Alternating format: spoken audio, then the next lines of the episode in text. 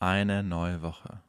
Eine neue Folge Antenne Allmann, bei der ich was Neues über dich gelernt habe, Julian. Nämlich? Du, du bist ein Typ, der sonntags um 16 Uhr Mittagsschlaf macht. Ja. Ja. Ich glaube, ich habe äh, Samstag und Sonntag eigentlich mehr geschlafen, als dass ich wach war. Andererseits heute ist es ja auch wirklich, wirklich richtig schön in Berlin. Ich weiß Ja. nicht, wie es bei dir so ist, wo du gerade bist. Ob es da auch Ich bin auch in Berlin und die ist genau gleich. Also aus mir sp spricht auch ehrlicherweise einfach nur der blanke Neid. Weil Ja. ich auch gerade so, ich habe gerade so gegessen und ah, dann kam so die Sonne so leicht raus und kam so durch den Garten und traf mich so im Esszimmer. Ich dachte so, ah, jetzt so ein Stündchen nochmal Mittagsschlaf machen. Und dann dachte ich mir, nee. Dann habe ich nämlich die ganze Zeit über mir, ich weiß nicht, ob es dir da auch so geht, aber wenn ich so einen Tag habe, an dem eigentlich nicht mehr viel ansteht, außer eine einzige Aufgabe, also in meinem Fall jetzt unseren Wochenkickstart aufnehmen, und das dann aber noch so drei Stunden hin ist, dann schwebt das die ganze Zeit wie so ein Damoklesschwert über mir. Ich kann dann nicht anfangen, zum du Beispiel vielleicht. Gesagt, wir können nur am Abend am Sonntag aufnehmen. Genau, weil ich noch nicht wusste, wann mein Papa ähm, wegfährt. Und der ist aber jetzt so flexibel, dass der einfach kurz äh, drüben, glaube ich, gerade in der Küche chillt. Und dann sagt, los, schnell einen Podcast aufnehmen. Jürgen, wie geht's dir? Wie war dein Wochenende? Mein Wochenende war schön. Ich war am Freitag mit KollegInnen äh, was, was trinken. Das war, das machen wir gar nicht oft, vielleicht so zwei, dreimal im Jahr.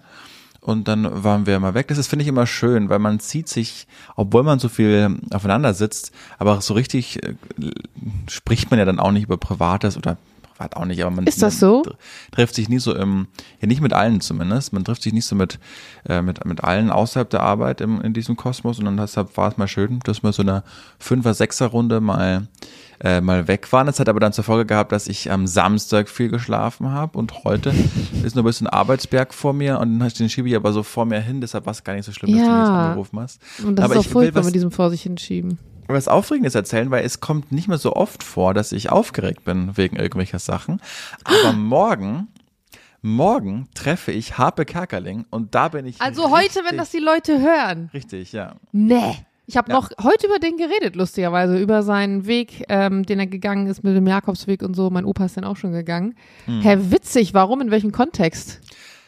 Der, der macht irgendeinen Kinofilm, hat er Synchronstimme gemacht und den schaue ich mir dann morgen äh, um neun an im Zoopalast und dann ist er gleich gegenüber im Waldorf Astoria ähm, und bittet dann zum Interview und da freue ich Morgen mich ganz Abend? drauf.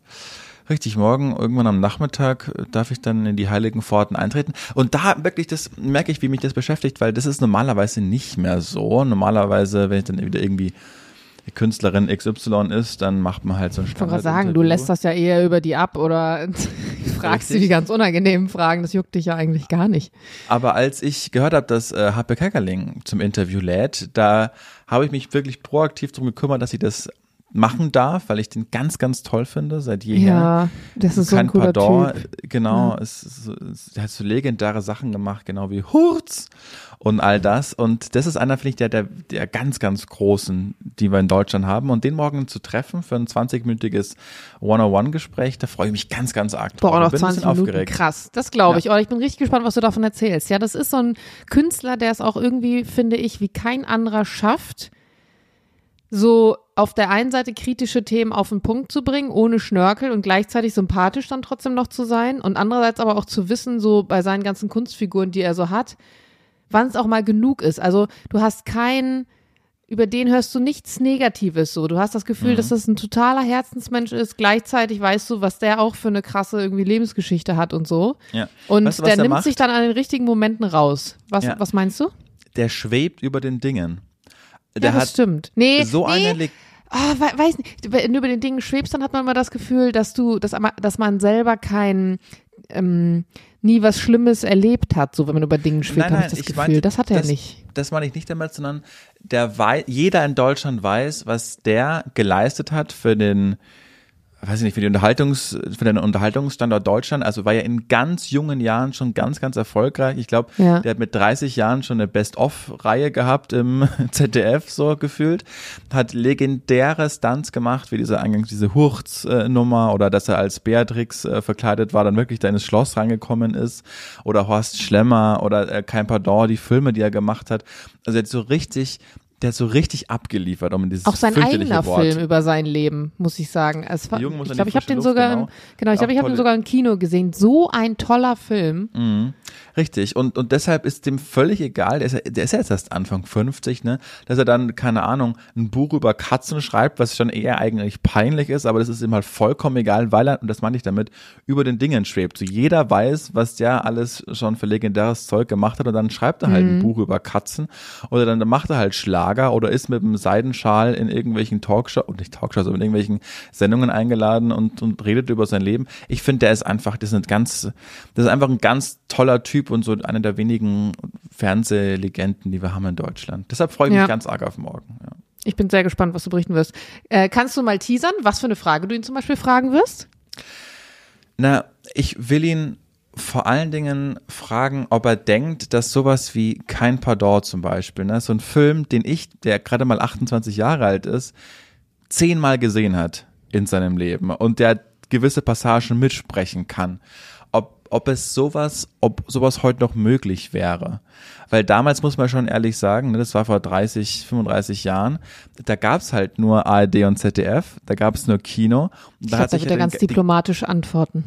Ja, aber was finde ich spannend. Also, ob er, ob er denkt, dass, und wie das ist, wenn man ja eigentlich in so jungem Alter schon alles erreicht hat. Also, der hat Ja. sich ja zurückgezogen, gefühlt seit zehn Jahren aus der Öffentlichkeit genau. und ist halt erst Anfang 50. Weißt du, das ist ja, pff, das Ja, ist und auch sich immer trotzdem in dem dann auch noch neu zu erfinden. Also Mhm. zum Thema neu zu erfinden, da leite ich mal ganz kurz über. Wir waren gestern äh, im Friedrichstadtpalast. Ich hatte das meinem Papa zum Geburtstag geschenkt, ähm, die aktuelle Grand Show, die da läuft, You and Me. Und ich habe schon ein paar Shows im Friedrichstadtpalast gesehen. Und vom Ding her ist es ja immer so, vom, also die Struktur ist ja immer die gleiche. Es gibt ein festes Ensemble, also das Ballettensemble des äh, Friedrichstadtpalasts, das bestimmte Choreografien einübt in Kombination mit den festen Sängern und dann hast du mal so Gastleute, die zu Gast irgendwie sind und dann ihre Stücke, die dann integriert werden in das Hauptstück und dann hast du eine Storyline sozusagen. Aber hatte nicht auch Jean-Paul Gaultier mitgewirkt bei dem? Genau, der hat da ja. Outfits gemacht und so. Ähm, und ich habe, also auf der einen Seite ist es, glaube ich, auch extrem schwierig, sich dann immer neu zu erfinden, weil die Show halt vom Ding her immer nach den gleichen Parametern auf eine gewisse Art und Weise gemacht wird. Klar, die Nummern sind vielleicht eine an- andere, die Kostüme sind neu und das Bühnenbild wird unterschiedlich benutzt. Aber nach der dritten Show oder vierten Show merkst du dann irgendwann, du wirst jetzt auch nicht so extrem viel Neues sehen. Ich merke zum einen, dass wir, glaube ich, in unserer Zeit durch solche Shows wie Supertalent und so ähm, immer dieses höher, schneller, weiter, das muss immer extremer werden. Man ist gar nicht mehr so begeistert von gewissen Dingen, weil man sie ja schon tausendfach gesehen hat auf eine Art. Und dann kommt halt dazu, dass die wirklich äh, so extreme Kostüme irgendwie dann brauchen, um dich noch richtig so vom, vom Hocker zu reißen. Und was dazu kam, das hat, hat, war früher schon so, aber das ist immer extremer geworden. Der Friedrichstadtpalast hat ja immer schon immer Teile auf Englisch in ihren Shows gehabt, damit sie eben Touristen, die gerade in Berlin sind, zum Beispiel auch sprachlich abholen, die dann auch diese Shows anschauen können und ungefähr wissen, was die Geschichte ist. Und dann gibt's immer ganz kurz für alle Nicht-Blinden, das ist die größte Bühne Europas, ne? Die Friedrichstadt. Die größte, nicht die größte Bühne, die größte multifunktionale, bewegbare Bühne. Okay. Also die, die sich drehen kann, ne, dann von oben und unten kommen Elemente, die haben hat Wasser, ähm, solche Wasserwerfer, die können da mitten auf der Bühne so einen Pool auf einmal aufbauen und Ja. alles Mögliche. Also das ist wirklich, genau, was das angeht, echt krass. Ähm, aber ich finde, du merkst von Jahr zu Jahr mehr und auf eine Art und Weise kann ich es auch nachvollziehen, aber dass sie die Show vor allem aus einem kommerziellen, also natürlich machen sie es aus einem kommerziellen Hintergrund, aber das Kommerzielle wird mir mittlerweile einfach zu in your face. Also Beispielsweise sagen sie natürlich ganz am Anfang, hey, Filmverbot, verstehe ich, weil wenn alle davon jetzt ständig alles posten würden, dann würde ja keiner mehr die Show gucken. Dann gehen sie mehrfach während der Show mit solchen iPads durch die Reihen und halten so ein Schild hoch von wegen bitte nicht fotografieren.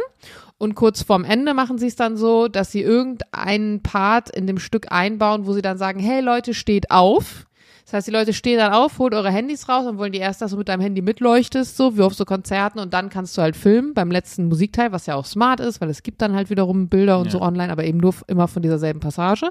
Sie befriedigen gleichzeitig das Gefühl der Leute von, ich will irgendwie eine Foto- oder Videoerinnerung mit nach Hause nehmen und sie können halt immer sagen, oh, wir beenden das ganze Ding mit einer Standing Ovation, weil es standen ja alle. Und dann gespickt mit Du merkst aber irgendwie, dass trotzdem, also ich muss zum Beispiel bei dieser Show jetzt sagen, die zweite Hälfte ist deutlich stärker gewesen als die erste. Ich habe mich auch mit ein paar so, anderen ja. Leuten drüber unterhalten. Das ist ja ziemlich oft so, damit die Leute auch gerade mit diesem Positivgefühl auch rausgehen. Mhm. Und auch diese Effekte, ich bin immer ein großer Fan von so Synchroneffekten. Also wenn Leute wirklich, da stehen 20 Mann, die alle die gleiche Bewegung machen, die dann irgendwie visuell etwas darstellen. So, solche Sachen finde ich immer extrem cool. Ich bin jetzt gar nicht so der Typ, den du mit extremen Song-Solo-Dingern da so abholst. Also ist auch schön, aber ist nicht das, warum ich dahin gehe. Und das sind natürlich dann auch, wenn du jetzt 30 Girls mit geilen langen Beinen nebeneinander stellst, die alle dann schwarze Klamotte, weißen Stiefel anhaben und es bewegen sich 30 Beine in dieselbe Richtung. Dieser Trick auf eine Art und Weise wird immer funktionieren und es wird in jeder Show gut aussehen. Aber auch nach dem vierten Mal, auch wenn du es gut findest, ist es dann einfach schon mehrfach gesehen. Und das habe ich jetzt einfach gemerkt bei dieser Show, dass sie im Vergleich zu manch anderen ein bisschen weniger gut dasteht. Aber das ist halt auch total schwierig zu sagen, von dem weniger gut oder schlecht. Ne? Aber also hast du sie war nicht Arise schlecht. gesehen? Das Ja, Vorgängerstück? die fand das ich auch un unfassbar gut. Äh, Wirklich krass. Ja gut, das fand ich fürchterlich langweilig. Also Arise fand ich so Oder ich, richtig, oder ich, das ist doch das Bunte gewesen mit den ganzen richtig. ja. Tieren und so, ne? Das fand ich ziemlich geil, weil ich Nee, die nicht Kostüme Tieren. wirklich. War, war, war bei Arise Tiere dabei? Oder war das die Show davor? Also So Arise war das Fantasie. letzte Stück und das fand ich so richtig so, boah, ja, nee. Oder was war denn die Show davor? Da war ich noch nicht in Berlin, das weiß ich nicht. Wann bist du nach Berlin gekommen? Wie du, 2020. Ja gut, dann muss, dann muss es ja Arise gewesen sein. Ja, Aber aber ich, ich habe jetzt über, sein. über das, ich habe da erstmal ein tolles SZ-Interview von Jean-Paul, äh, Jean-Paul Gaultier ge ge gelesen, dass er eben da mitgemacht hat und das fand ich auch witzig, dass er sich dann so über Paris lustig gemacht hat, wenn man ja immer sagt, dass Paris so die Hauptstadt der Mode ist, sondern man der schaut euch nur die Frauen an, nur wenn man ungewaschene Haare hat, ist es noch lange nicht, dass man von Mode eine Ahnung hat. Es war nicht witzig, dass er so auf die Pariser da geschlagen hat, aber Berlin eigentlich so hervorhob.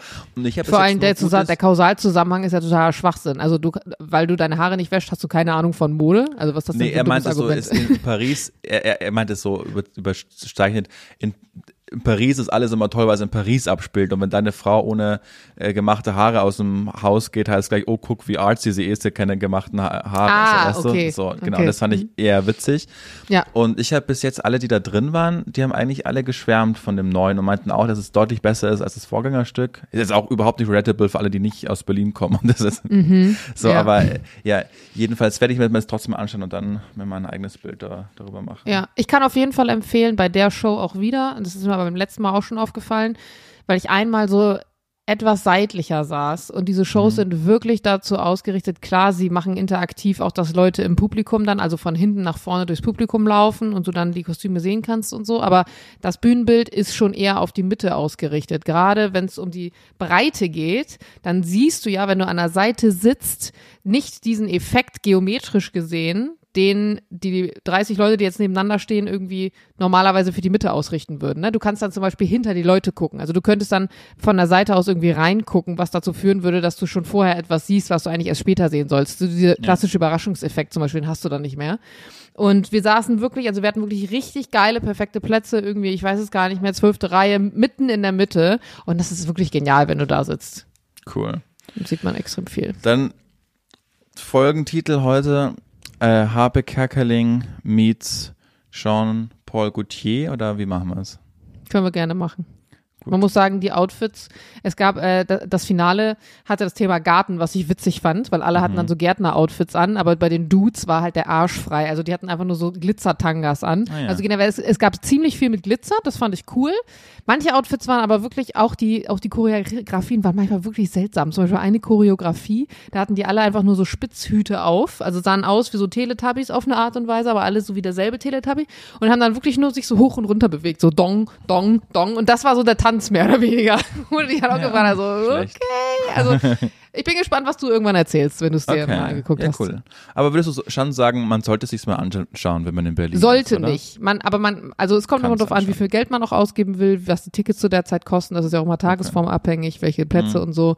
Ähm, ja, Okay. Was ich auf alle Fälle empfehlen kann, für alle, die nach Berlin kommen oder auch in Berlin leben, ähm, Berlin, Berlin ist wirklich, ist wirklich ganz, ganz toll. Es wird wieder jetzt gerade aufgeführt mit der neuen Besetzung. Das habe ich vor zwei Jahren gesehen.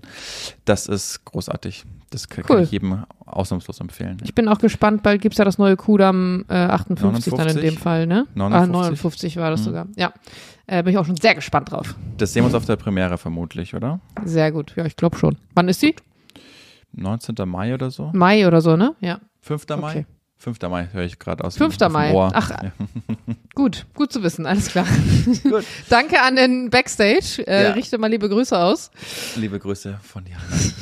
Liebe Grüße zurück. mein Gott, was für eine Folge. So, Freunde, euch wünschen wir noch eine schöne Woche.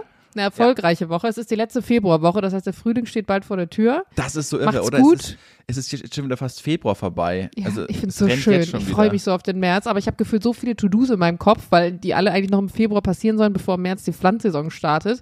Ich habe jetzt extra meine Beete. Lassen wir es, Julian. Ich Ja. erzähle es dir in der Donnerstagsfolge ausführlich. Gut, das sehen wir uns. Sagt, eh dass es uns Persona. gibt. Gebt uns fünf Sterne auf Apple Podcast, wenn euch ganz Abonniert uns, Diana abonniert uns. Tschüss. und der Julian. Tschüss. Tschüss.